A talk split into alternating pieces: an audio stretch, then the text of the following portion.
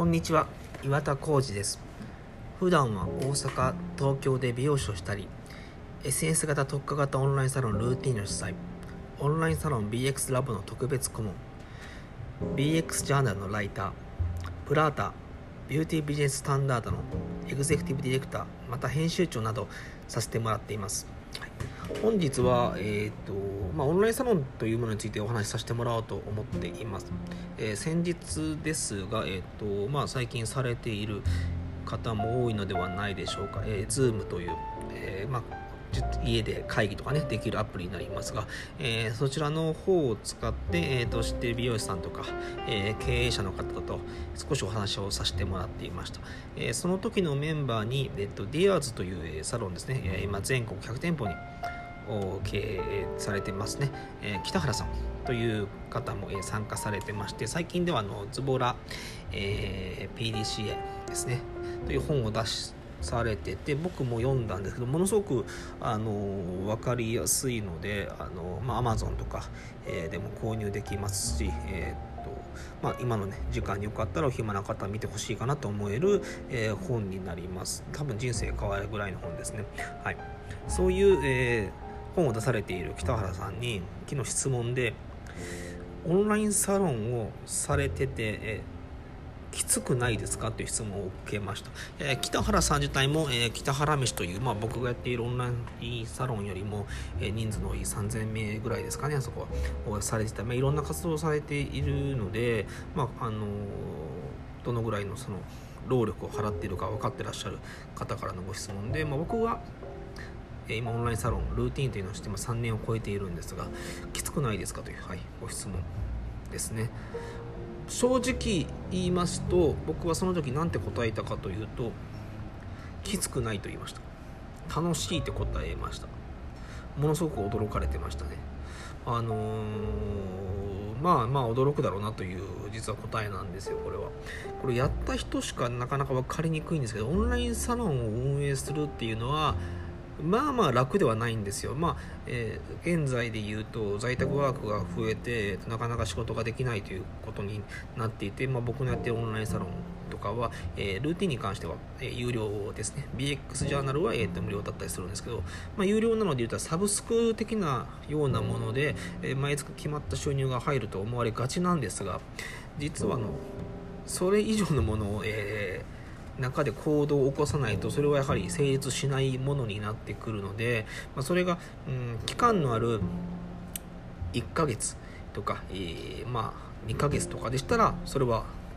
可能なんですけど、言ったらオンラインサロンっていうのは運営をしていく上では永遠にやるというつもりで僕はやっています。1年とか2年じゃなくて、もうずっと続けるということになっているんですが、そうなるとやはり毎日その中でアウトプットをするために、発信ですね、毎日何らかの発信をするんですけど、やはりある程度きつくはなると思います。で、僕のオンラインサロンは現在4500円なんですけど、4500円をいただく労力にしては多分割が合わないぐらいだと思いますね。それが北原さんは分かってらっしゃるので、僕にそういう質問をしてくれたと思うんですけど、でそれで僕はきつくないと言い切ったんですよ。でなぜ言えたかっていうと、楽しいんですよね、意外と。多分これは一個の考え方だったりすると思うんですが、正直他のオンラインサロンというものに関してもそうですけど、やっている方ってあんまり稼ごうという気持ちはなくて、いかにその中のメンバーに還元できるかを考えると思うんです。僕は特にそちらの方になっているので、還元するために、僕が何かをしたことを、中のメンバーが、何かしらのアクションを起こしてくれて、それが結果として出るのが、楽しかったりしています。またはそういうオンラインサロンを通して、いろいろなメーカーさんだったりとか、いろんなプロジェクトに参加して、それをこちらのオンラインサロンに落とし込むということもできるので、僕はオンラインサロンというものがあるからこそ、一人ではできなかったことがいろいろできるようになったので、ものすごく楽しいんですよね。やってる労力からしたら、楽しいと言えるような労力ではなくて、正直いわゆるブラックに近いんじゃないかな、オーナーさんの仕事と思うぐらいに、もう24時間ですね、もう自分の時間を全部そこに売っているという、感覚でさせてもらっているので、まあ、肉体的にはもちろんきつくはなるのですが、まあまあ楽しいです。でも単純に考えたら、そういう24時間を売るという環境が楽しいって言えるってすごく実は大事なことなんですよ。現在その在宅ワークだったり、まあ、なかなか思った方にできないっていう方が増えた中で、今ある現状に対してよくあるのが嘆く方、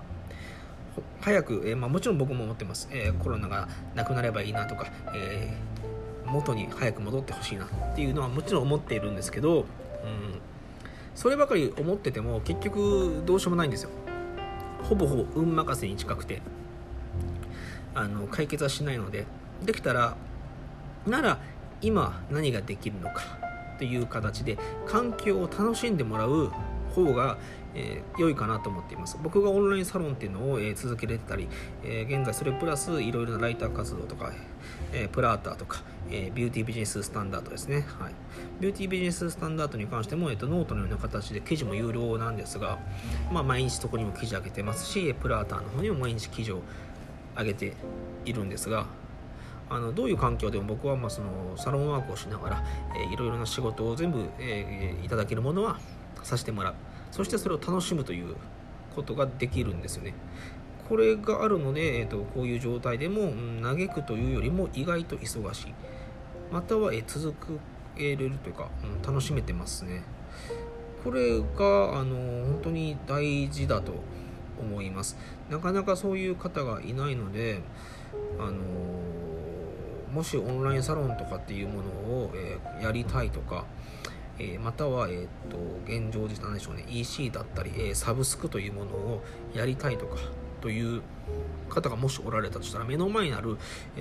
まあ、定期的なお金が入るというのだけで追いかけると、まあ続かないでしょう。まあ、EC とかもそうですけど、結局ね、発想とかいろいろな打ち出しもしなダメなので、継続力になってくると思うので、やはりそういうのも全て楽しめるということがむちゃくちゃ大事になりますね。それがないとやったらダメな、ジャンルではないでしょうか。僕自体は、まあ、どうにか、そういう物事を楽しむということが、可能なので、まあ、何か新しいことがあったらチャレンジさせてもらいますし、いただけたお仕事に関しては、恩を返せるぐらいまでの動きはしようと思っています。で、今現在はオンラインもそうなんですけど、実は、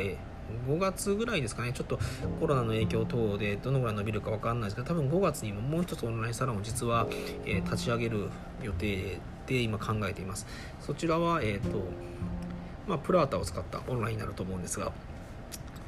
まあ、ルーティンだったり BX ラボとは全く違う、方向性のものと、そこに入るものの価値を、出すことをやろうかと思っています。通常でいうともちろん、まあ、3つ目のオンラインサロンという形にの運営になるんですが、普通の人だとやらないと思うんですよ。きついので体が確実に。ただ、僕個人は楽しめるという特技、そして、各オンラインサロンに別に、別々の情報を流せるという、ことができそうなので、まあまあちょっとそれをね、今後はチャレンジさせてもらおうかなと思っています。はい、まあ、こういうふうに新しいことをするときには絶対何か楽しめるということは本当に大事になってきますので、何か今の仕事に、先がないからとか、方向性を変えなくちゃいけないとか、いろいろ考えてらっしゃる方も本当に多いと思うんですが、そういうときに何が自分に向いているか、どういうのが向いてないかという考える前に、新しいことをしたときにそれは自分が最後まで楽しめるのかどうかを一度考えて動いてみても良いのではないでしょうか。ということで、今回はオンラインサロンまたは新しい仕事を楽しめる人の特徴についてでした。またこちらの方でいろいろ配信もさせてもらいますので、よかったらご視聴の方をまたよろしくお願いいたします。ありがとうございました。